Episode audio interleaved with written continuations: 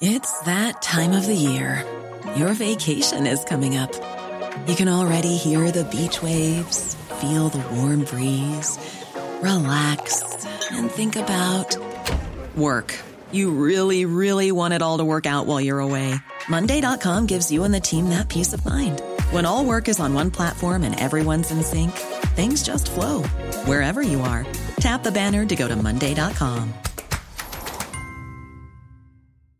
Ryan Reynolds here from Mint Mobile. With the price of just about everything going up during inflation, we thought we'd bring our prices down. So to help us, we brought in a reverse auctioneer, which is apparently a thing. Mint Mobile unlimited premium wireless. Ready to get 30, 30, bit to get 30, bit to get 20, 20, 20, bit to get 20, 20, bit to get 15, 15, 15, 15 just 15 bucks a month. So, Give it a try at mintmobile.com/switch. slash $45 upfront for three months plus taxes and fees. Promo rate for new customers for limited time. Unlimited more than 40 gigabytes per month. Slows. Full terms at mintmobile.com.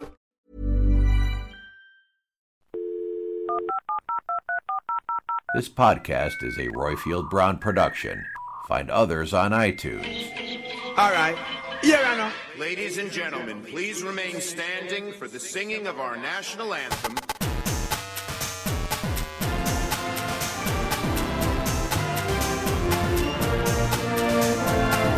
let's get Brexit done. My administration has accomplished more than almost any administration in the history of our country.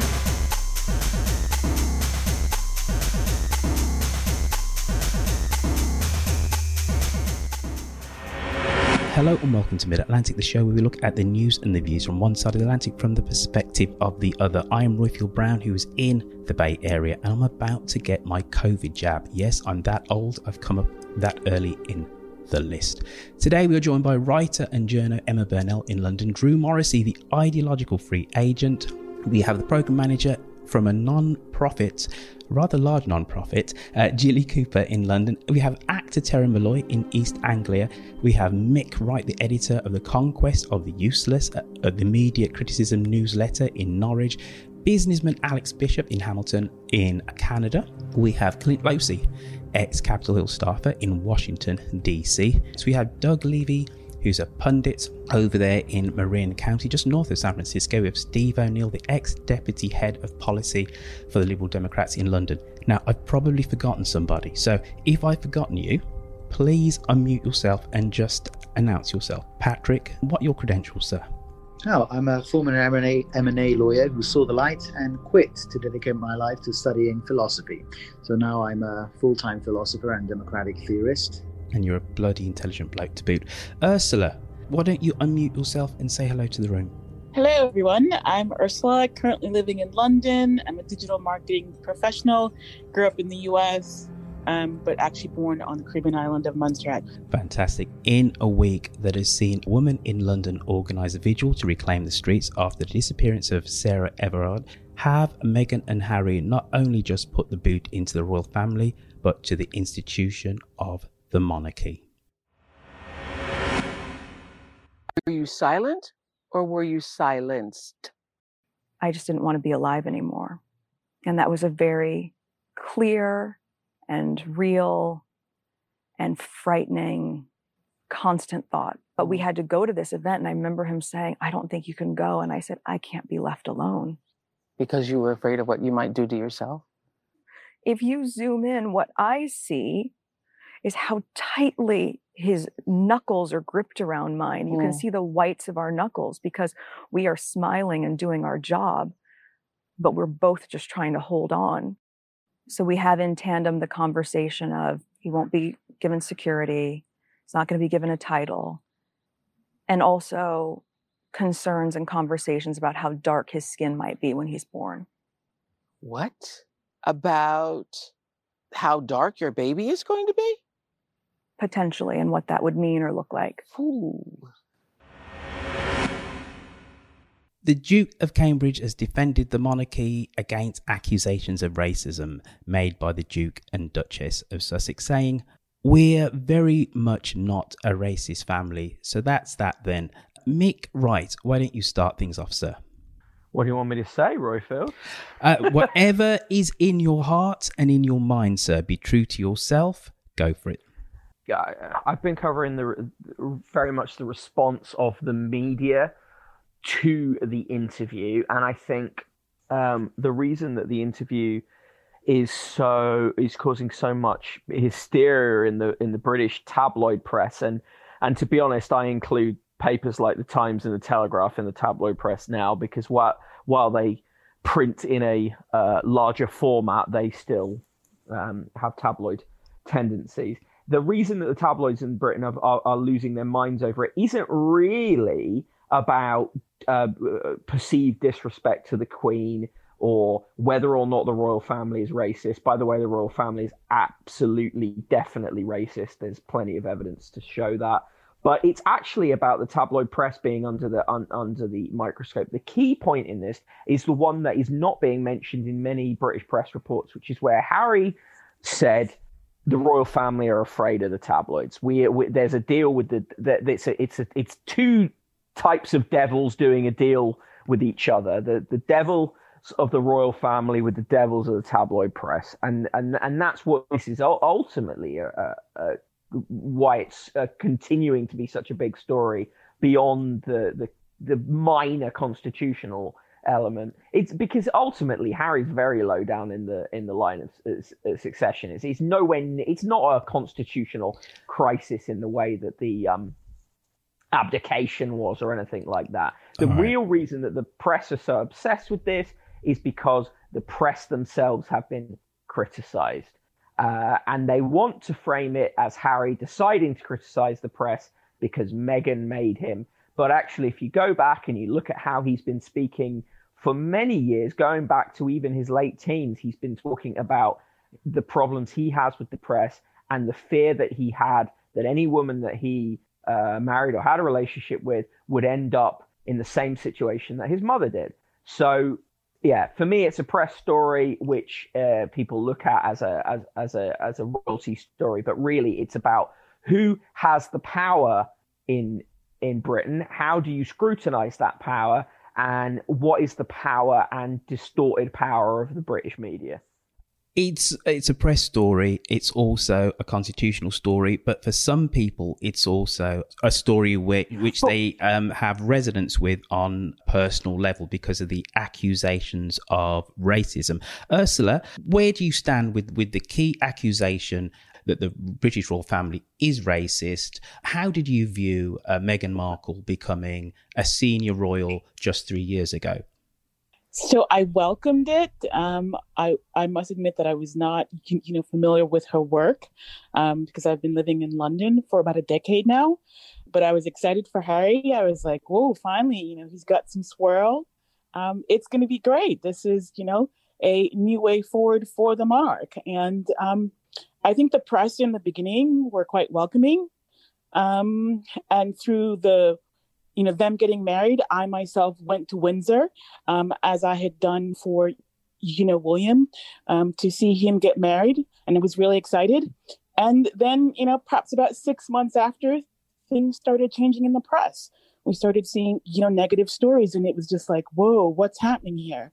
So you know when um, they did the interview and they brought up you know the conversation with um, the member of the royal family and asking about archie um, it didn't uh, surprise me, um, but I wouldn't say that the family overall is racist, but the conversation and whoever um, you know started it, they definitely have some you know questions to answer because it's definitely rooted in racism.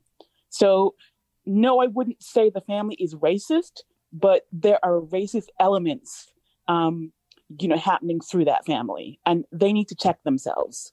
Um, because you know it's crazy that in under i mean how long have they been married? And it's like they've already had to you know run off to like america. And as someone who was living in uh, chicago when you know princess diana got murdered and watched that funeral and seeing william and harry and all that history and now to kind of see it you know repeating itself and thankfully harry had the good enough sense to say you know what I'm going to take the woman I love, my child, and we're going to get the, you know, heck out of here.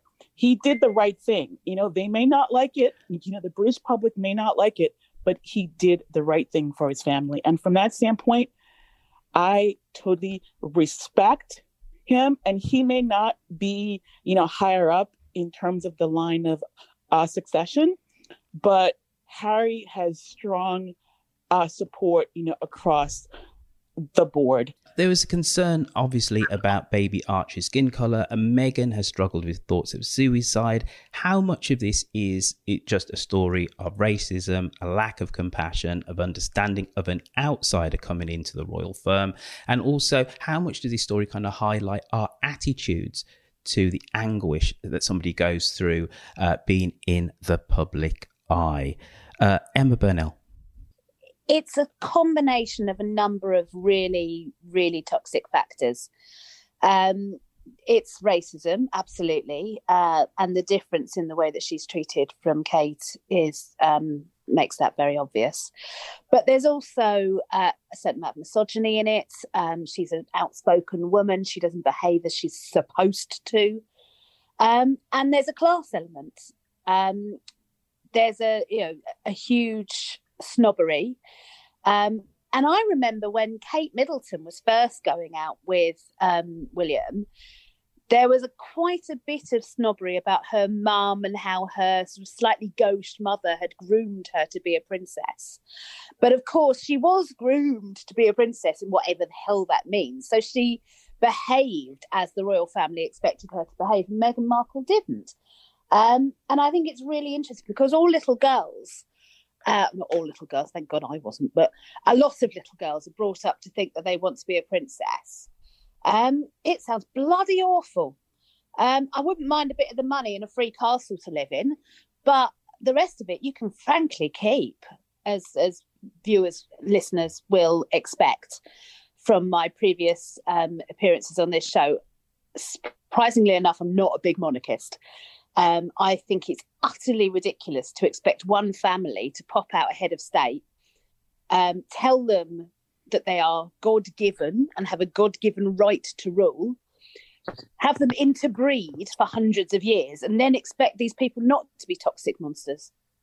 Hmm. Um, Alex, I know that you've done some work on on kind of mental health. One of the surprising things for me uh, was some of the reaction to her saying that to, to Meghan saying that you know she had these suicidal thoughts, and then people saying, uh, "I don't, I don't believe that." Very surely, if somebody's saying they've had suicidal thoughts, that's somebody who's in deep mental anguish. Absolutely, it's uh, someone myself who's had suicidal thoughts about a decade ago, and you know, frankly, is is going through something with a, a sick child in the hospital. Um, I can fully identify with with what was going on on screen. I think what what I was seeing was there was a lot of authenticity that was being displayed uh, during the interview in terms of body language. Um, watching watching as as Meghan describes her mental health struggles, she's you can see her trying to surprise, like suppress her feelings, and then she started crying. And then I think I think there was uh, a, a lot of really authentic behaviors and and and cues that we could all see when that part of the interview was, was being played. So for me, I, I am going to lean in and, and really believe her that that this is 100% authentic. Mm. Uh, Gillian, I know um, you uh, you weren't born in the United Kingdom. Uh, you, you, came to the UK uh, as a teenager to study. Um, I, I, know that my mother, uh, when uh, Meghan uh, was, started dating Prince Harry, was incredibly excited because she said, "In a way, son, this is validation." for us as a people, we've kind of arrived. Um, but I'm kind of quite interested in your perception of what the royal family is, but also about being um, a woman of color and coming to the United Kingdom. Because I think part of the the tragedy of this to do with Meghan Markle is that um, not only is she a woman of color, she's also an outsider to Britain. She is an American, etc. So, can you set it w- w- within that context? How how did you view Britain being um, a, a, young woman of color when, when you first came, and then does it have any kind of parallels uh, to uh, the tragedy of Meghan Markle and her not fitting in and and the accusations kind of of racism? Let me understand a little bit of your story, being a woman of color coming to the UK. Yeah, sure. I'll do my best, Roifield. Um, yeah, I came I came to the UK in my early thirties, um, mum of two young kids, and actually I'd had I did study at one point, but I'd had quite a extensive career at that point when I moved here from the Caribbean. Um, and I did really find the experience of settling here um, quite traumatic um, and really kind of surprising in the sense that I didn't kind of expect the levels of um, uh, feeling of kind of unwelcome and unseen and really undervalued. And it's at so many levels um, from, you know, um, the mums in the school playground who don't give you the time of day, the job opp- opportunities that you don't get. You know, I had to start my professional life from the bottom again. Um, and, you know, um, you feel that you don't have anything to offer, you know, that, and there's an amazing lack of curiosity, which I find is interesting here about you as a person. You know, then of course there are all the big narratives that are, that pervade the society that have a huge impact on how you feel, um, and make you feel that actually it isn't that welcoming place that you kind of are led to believe. Um, but you know, like your mom, um, I and I'm no I'm no monarchist, but I did feel um, excited when Harry was bringing this mixed race woman into the royal family. You know, all the possibilities that that could have for Britain. You know, really being multicultural.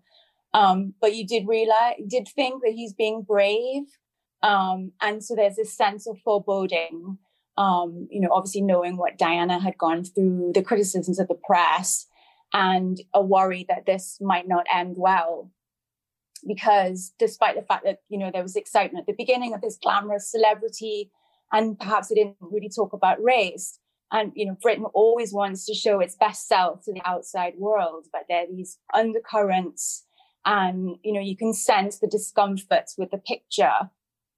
And then, as, you know, Ursula was saying, it started to build, you know, these speculations about her mother, you know, the whole debacle about her father and her sister. And then, you know, the pictures about her begins to be painted. And that's the similarities that you do feel that, you know, this angry kind of black woman who has criticisms, you know, you, you you're supposed to be grateful that you're kind of in this country and um, that it, it of course is better than where you were before. I think she, as others have said, she came up against a toxic mix of the press, um, the royal family, um, this kind of, you know, the British kind of white privilege. It's a huge amount for her to have to deal with. Mm-hmm.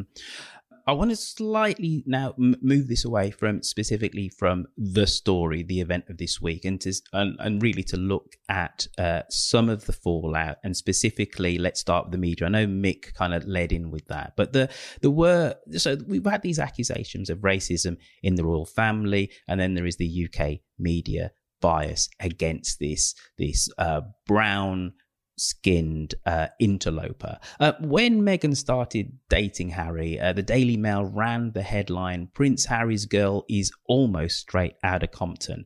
Um, I see that for what that is, but can we not see that as a rags to riches princess story? She was already rich, but a, an incredibly romantic princess story. Or is it just pure out and out a bigoted line dripping in racism, full stop. Patrick, why don't you chime in? Is the question really about whether it is all just about racism, or is it about what the story has become? Clarify that for me, Roifield. I think it's really it's about the what the story has become. What uh, mirror does this hold up to British society? Because there was a, a moment three, three three plus years ago when, for a moment, this was Britain looking, going into the 21st century, multicultural and proud, and it was relayed in our royal family. Now, I want to come on to whether we should even have a royal family, because I think that what this has highlighted is this weird soap opera at the heart of British society. And I will out myself, um, and uh, the, many of the panel know. I'm an I'm a sentimental monarchist. I just think, you know what? There's an old lady. She has a magic hat on her head. Let her let her continue doing her business and whatever. But to all intents and purposes, it is an anachronism and a nonsense. And uh, functionally, I, I'm a Republican. But I think this has held a big mirror up to British society because it had a certain level of potential, and within a matter of two or three years, it's imploded spectacularly. Is it really telling us anything that we didn't already know about uh, the institutions? If it is, what is that? Because I, am not sure that there is anything new to come out of this. Personally, this story to me, yeah, you mentioned the soap opera element, which I think is probably one of the the, the main, uh, you know, the main reasons it's in the news. It's the soap opera. People love a good soap opera. Although, to be perfectly you know honest, I think there's better soap operas out there. I love, um, you know, I, I, love Succession, for instance, and it's got better actors in it than Meghan Markle. But that said, um, the human story is perhaps the the one that is most touching not just Meghan Markle's uh, depression and suicidal thoughts, but also the, the, what what Harry said, which is something that we don't really think of, but a lot of people feel the feeling of being trapped in their lives. Now, he said that everyone in the royal family is trapped, and uh, I feel many people can relate to that. You know, a lot of people don't leave jobs they're unsatisfied with because they have mortgages. But the point that you're touching on, I'm not sure it really did reveal anything about uh, Britain on a societal scale. Perhaps it it it brought back to the to, to the front of our of our collective imagination how anachronistic monarchy is, um, simply because ultimately, what is the value of the British monarchy? What is it that we love about the British monarchy? Is that it it stands for something. It stands for certain values that we believe Britain should should be identified with. But is it really possible for a family, or let alone a person, an individual, to stand for a, a pluralistic society in the 21st century? I I'm not sure that it would have been conceptually really possible in the 17th century, but we went along with it because most people there, most people with divergent opinions, didn't have voices. You know, they were too too busy picking cabbages out of the ground. But today, where everyone has a voice and has the ability to tell their story and relate their lived experience, whether or not others listen to it, that's a different matter altogether.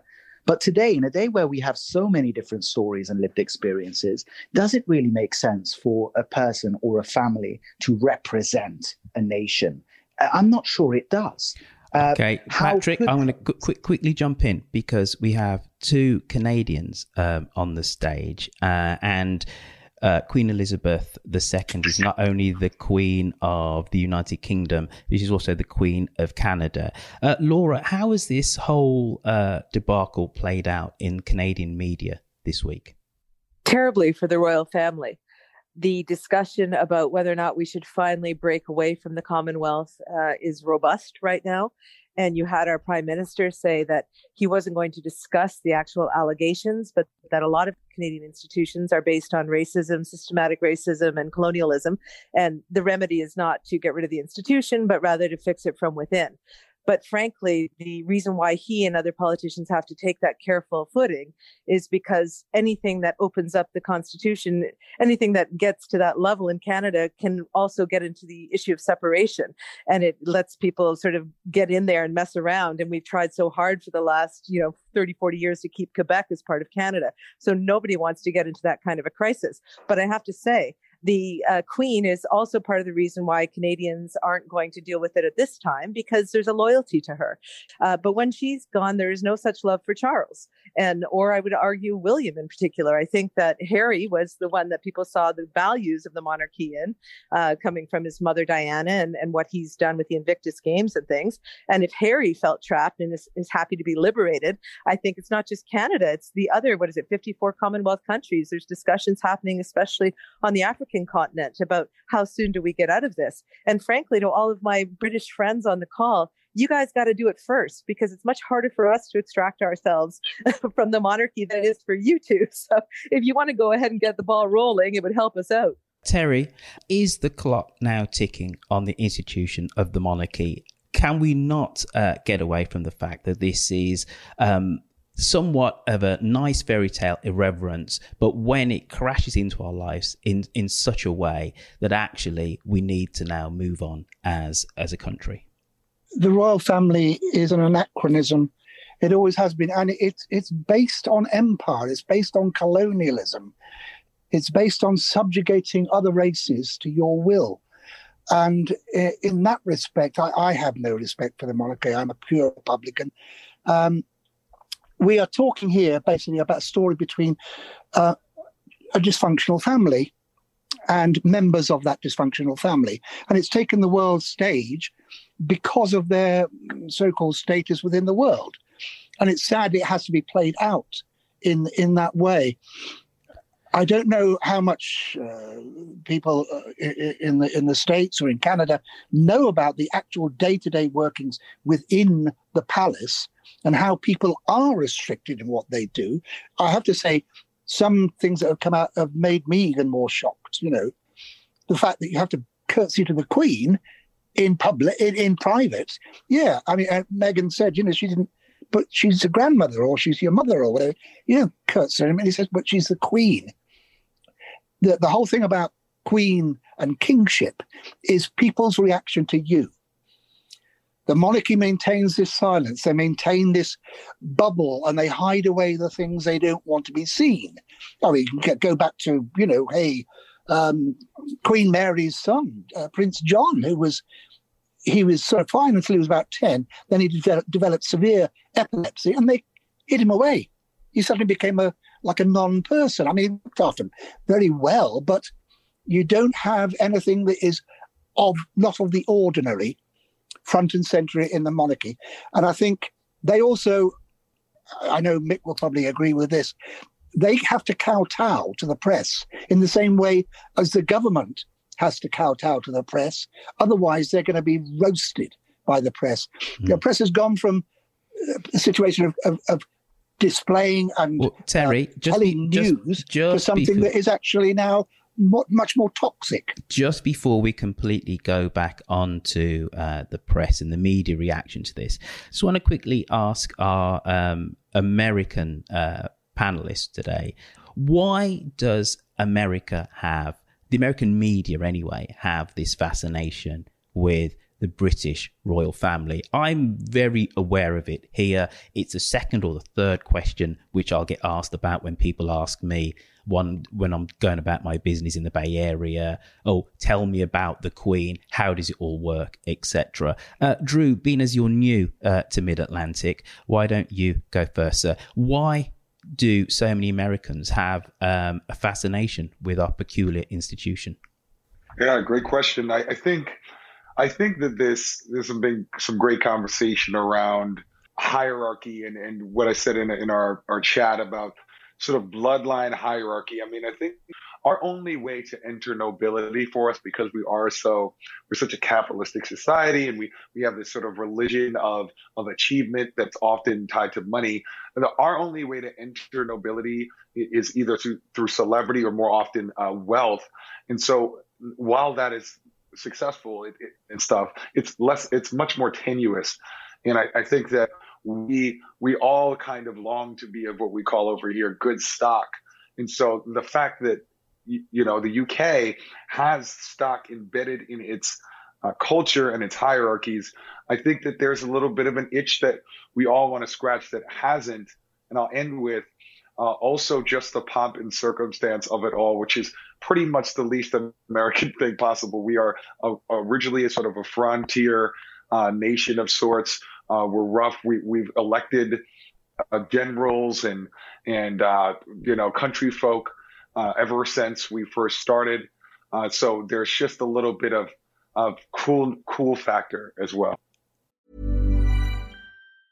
If you thought the only way to get a more defined jawline with natural looking results was through surgery, think again. Juvederm Volux XC is a non surgical injectable gel filler that improves moderate to severe loss of jawline definition and can help you achieve natural looking results with little downtime. Even better, this improved definition lasts up to one year with optimal treatment. No maintenance required. Improve jawline definition for a smooth, sculpted look with Juvederm Volux XC. For important safety information and to find a licensed specialist, visit juvederm.com. That's J U V E D E R M.com. Not for people with severe allergic reactions, allergies to lidocaine, or the proteins used in Juvederm. Common side effects include injection site redness, swelling, pain, tenderness, firmness, lumps, bumps, bruising, discoloration, or itching. There's a risk of unintentional injection into a blood vessel, which can cause vision abnormalities, blindness, stroke, temporary scabs, or scarring. Talk to a licensed specialist to find out if it's right for you.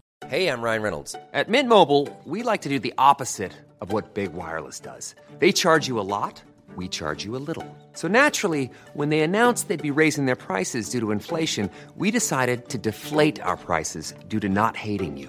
That's right. We're cutting the price of Mint Unlimited from $30 a month to just $15 a month. Give it a try at mintmobile.com slash switch. $45 upfront for three months plus taxes and fees. Promo rate for new customers for limited time. Unlimited more than 40 gigabytes per month. Slows. Full terms at mintmobile.com. Hey there, it's Michelle Norris. I'm host of a podcast called Your Mama's Kitchen. When I travel, I'm usually looking for a way to find a taste of home when I'm not at home. And one of the things I love to do when I am at home is entertain. And Airbnb allows me to do that. When I was in California recently, I rented a house that had a great kitchen. And when we were sitting around the table, we were all thinking, we're in someone else's house. Someone could be in all of our homes as well.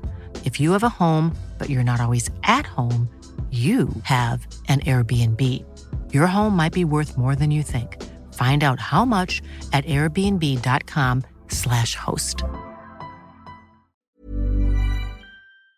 Mm.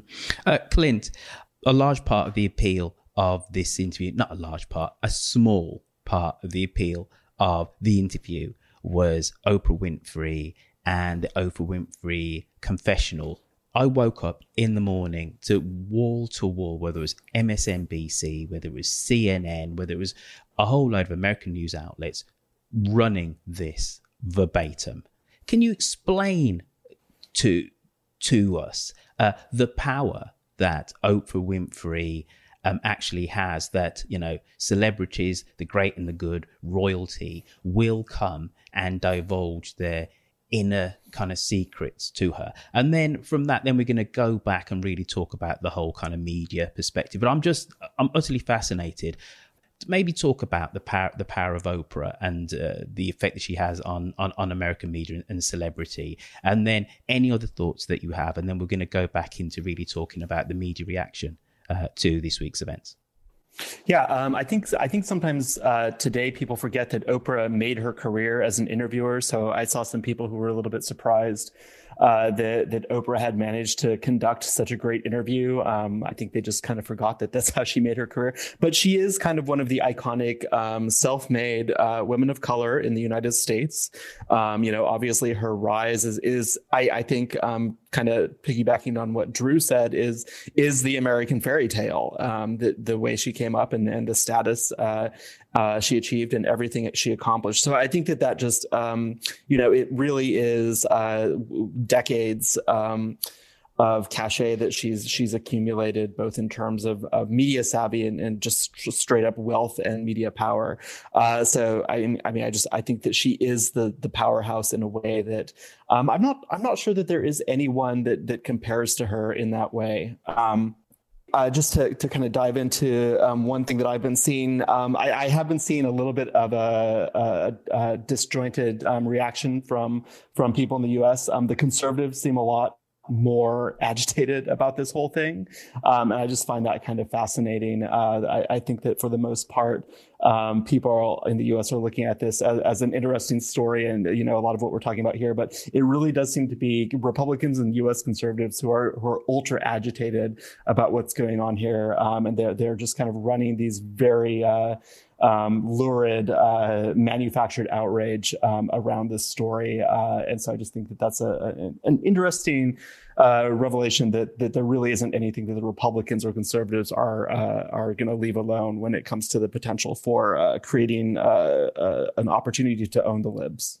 Doug, I know that I haven't actually asked you specifically a question so far, so don't think, Mr. Levy, that you that you're going, going to be forgotten, unless you have something incredibly pertinent, witty, pithy you can say quickly now before we quickly move on. I'll hold my pith for now. You hold your pith. Your pith is well held. All right. So this You're week, taking the piss, Doug. this week has seen two significant departures in UK media.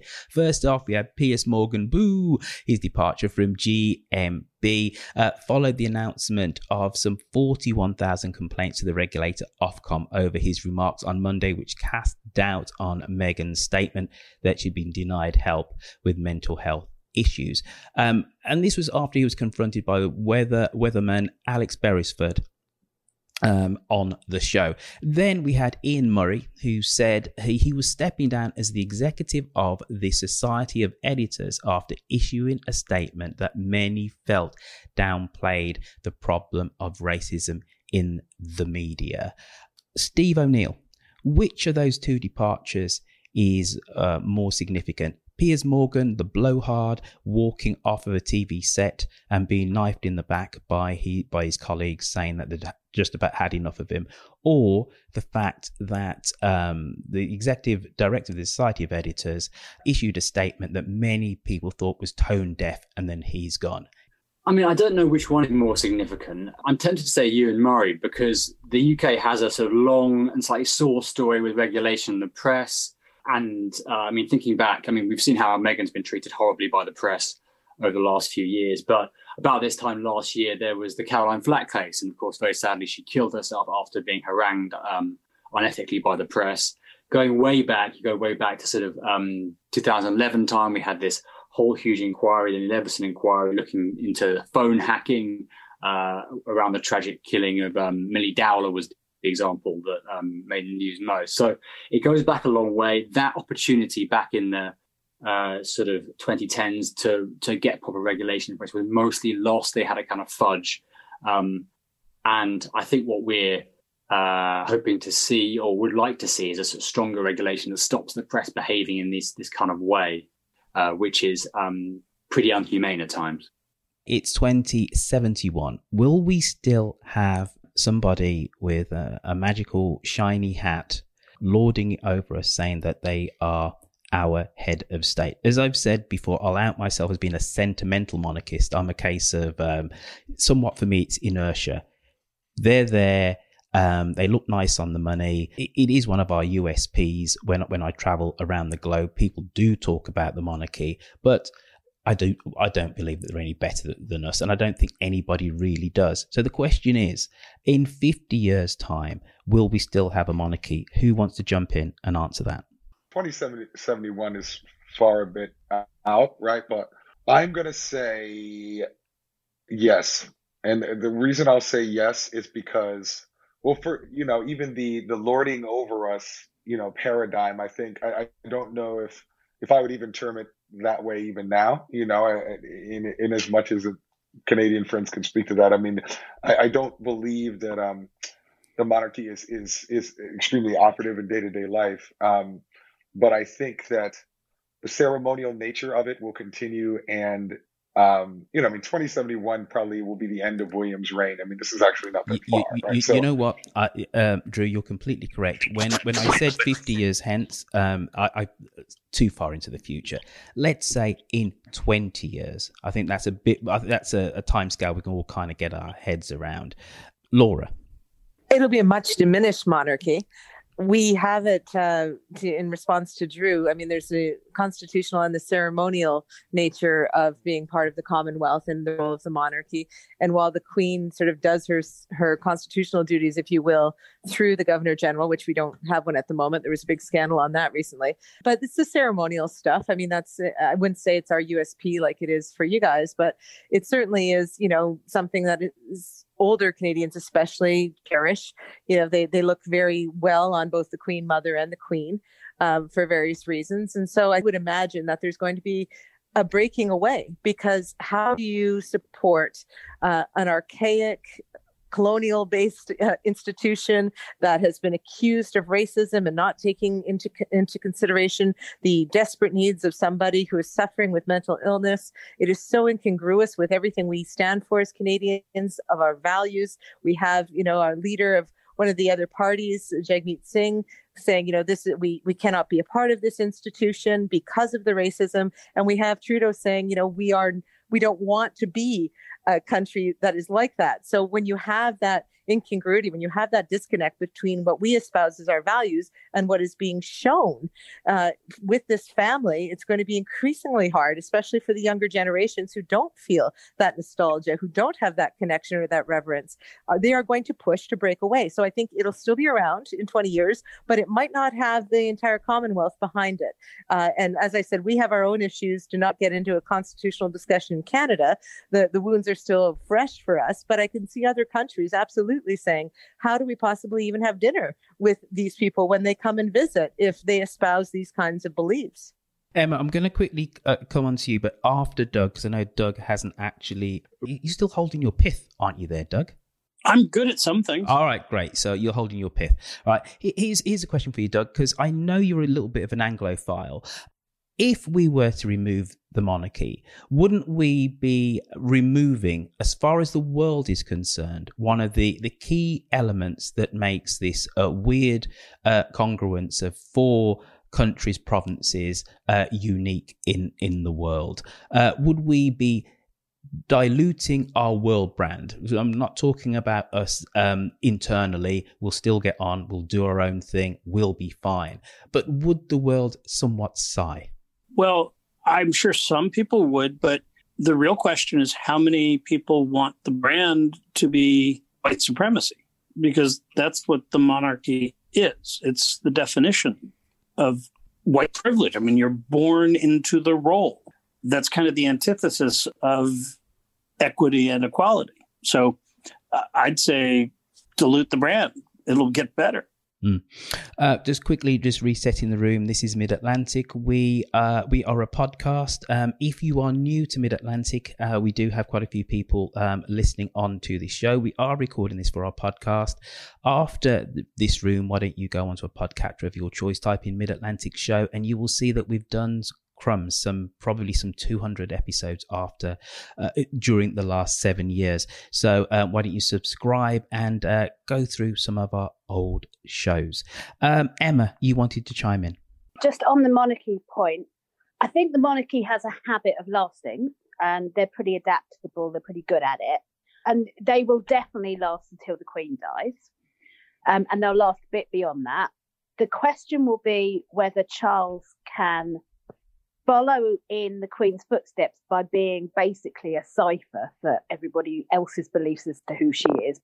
And if, uh, or if he continues to be as activist as he's been as the Prince of Wales, where he's tried quite often to get involved in political decisions. If he does the latter, he will find a lot of backlash. And that may be the moment because I don't think these soap opera moments are the real crisis for the monarchy. I think the real crisis for the monarchy will be when they try to act as traditional kings and queens have and get involved.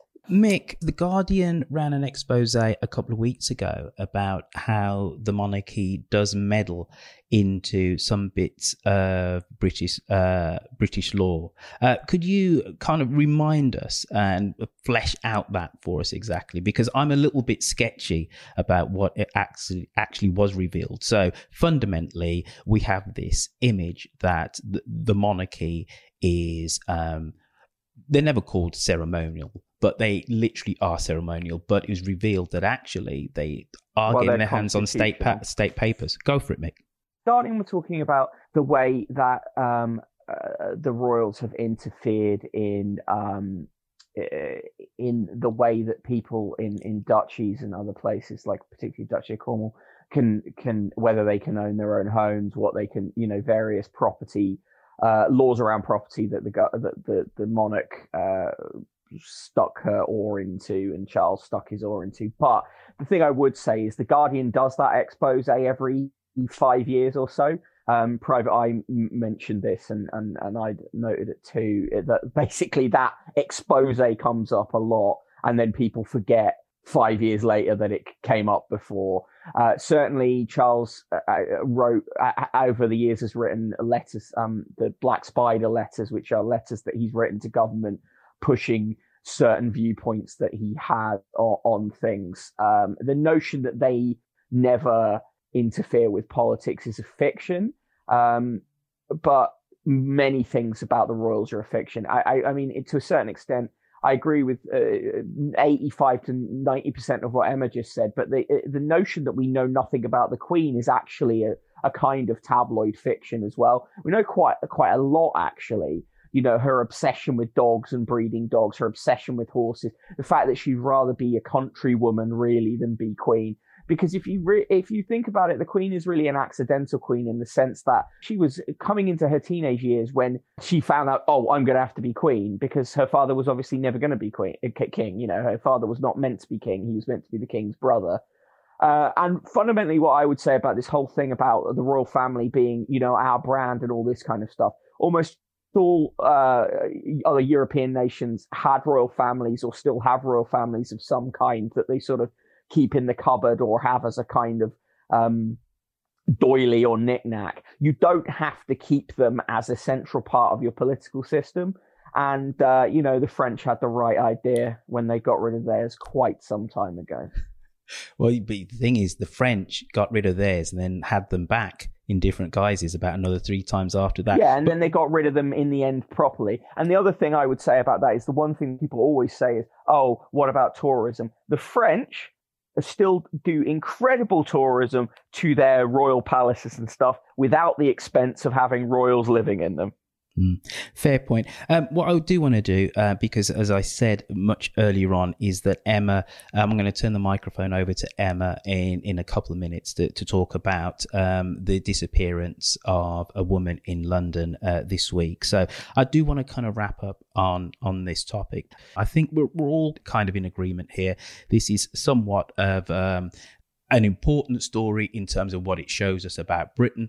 But if I'm listening to Patrick correctly, um, this isn't told, it hasn't necessarily told us anything which we didn't know. I'd slightly push back on that, Patrick, because I, being somebody of immigrant stock, um, I know that many black people were actually excited and actually thought this was a seminal moment uh, in, in British um, British cultural history post the Windrush when Meghan Markle became part of the royal family. But it, but it's crashed and burned.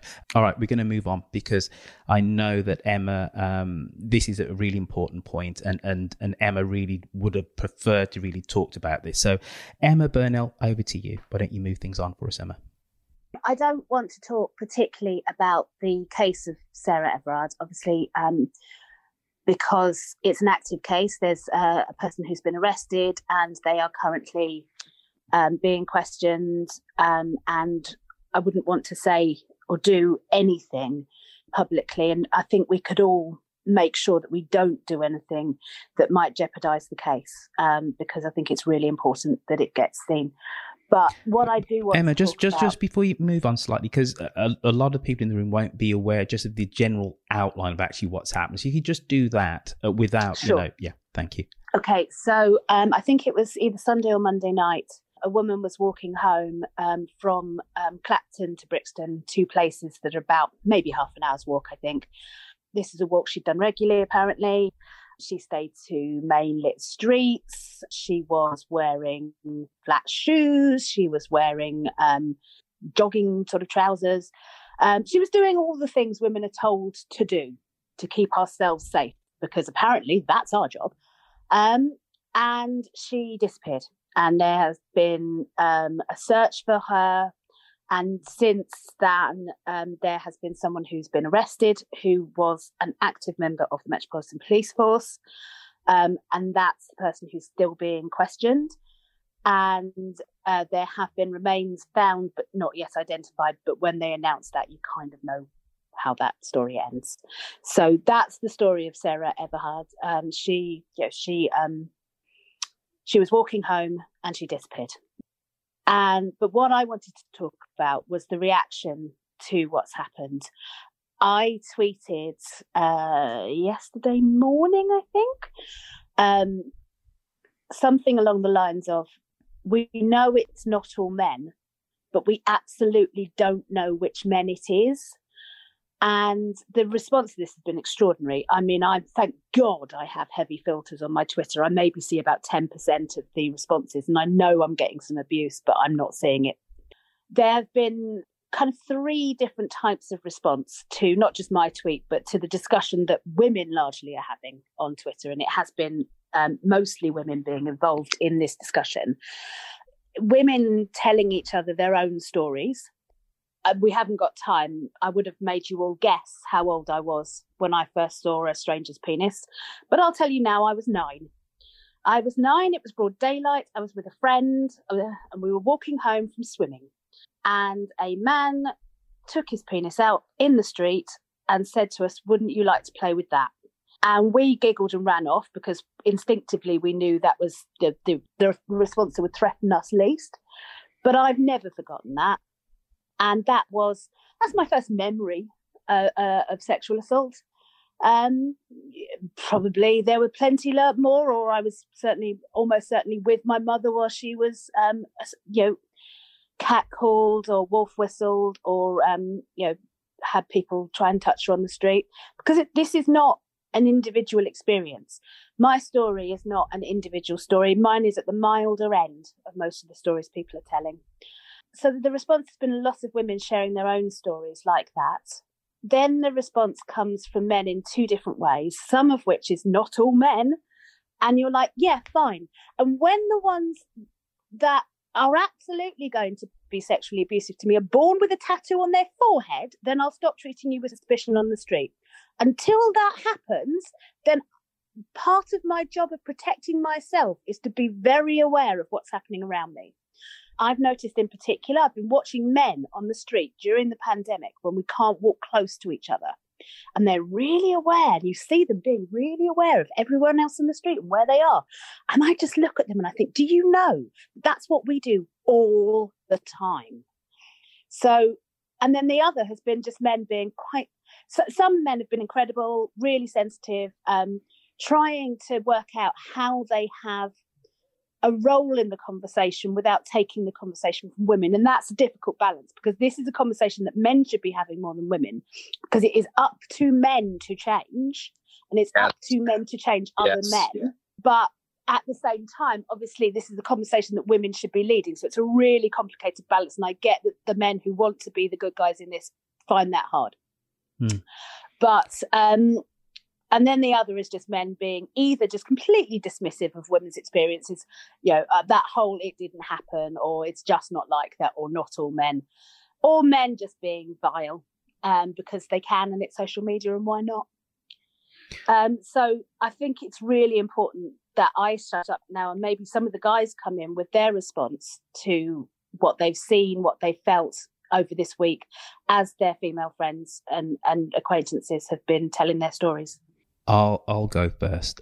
I was utterly shocked um, between the ages of 15 when I had my first proper girlfriend, Jane Glue, at Great Barr Comp, between the ages of uh, 15 and 22, that every other girl that I seemed to uh, be in contact with, so this would be, you know, my girlfriend's friends had exactly the same story that you relayed, Emma. Up until that point, I was in blissful ignorance, being a young man um, in in Birmingham. But it, it, it it's utterly uh, an epidemic, and it goes through the whole the whole gamut of um, the my first three girlfriends. Um, you know, said they'd been flashed to exposed, uh, walking home and lewd, crude words uh, thrown their way, and, uh, and went all the way to um, sexual assault and physical uh, assault. And it is something which we don't talk about enough. Um, I completely understand when you say, um, you know, and, unless men can be tattooed on their forehead, how do you know that that we're not all the same? But of course, then I, I, I want to say, but but we're not all the same.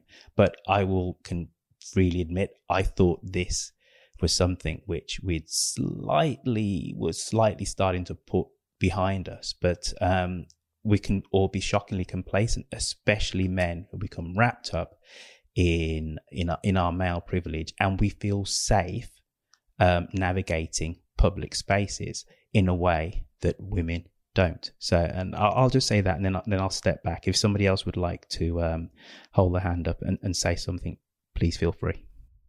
Alex Bishop here. So I've I've had conversations with my son and my while my daughter's present, and you know, I have a conversation about Sophie with my daughter Sophia. How do you hold your keys when you walk home? She's 12. When you walk home, and she shows my son, you know, between the knuckles. I'm like, Ben, why did she do that? And my son looks completely perplexed, like he doesn't get it.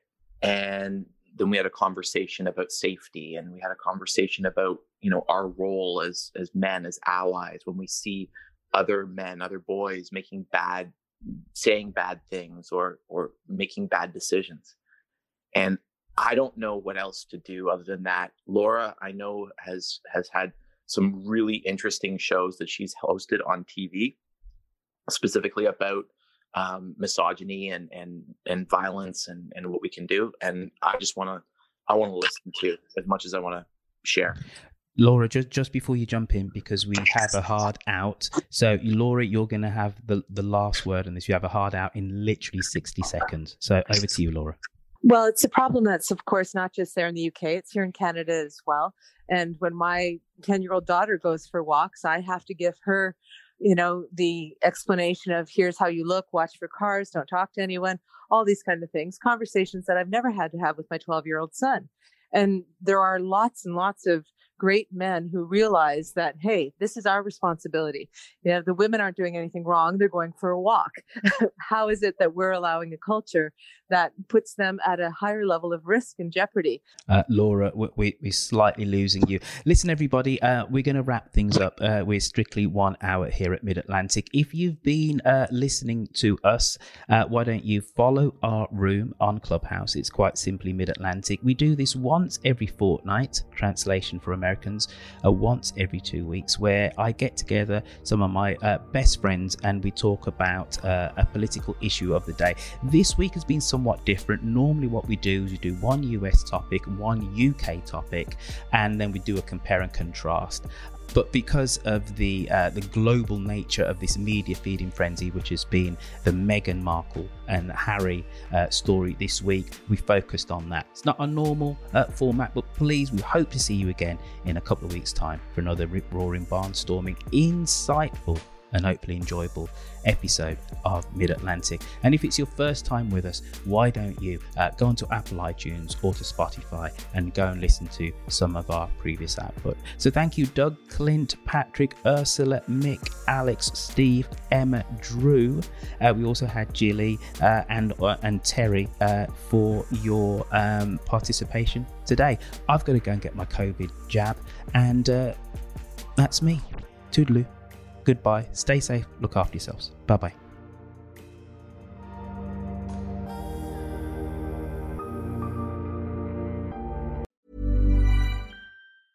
A lot can happen in three years, like a chatbot may be your new best friend. But what won't change? Needing health insurance. United Healthcare Tri Term Medical Plans, underwritten by Golden Rule Insurance Company, offer flexible, budget friendly coverage that lasts nearly three years in some states. Learn more at uh1.com. Even when we're on a budget, we still deserve nice things. Quince is a place to scoop up stunning high-end goods for 50 to 80% less than similar brands. They have buttery soft cashmere sweaters starting at $50, luxurious Italian leather bags, and so much more. Plus, Quince only works with factories that use safe, ethical, and responsible manufacturing. Get the high-end goods you'll love without the high price tag with Quince. Go to quince.com/style for free shipping and 365-day returns.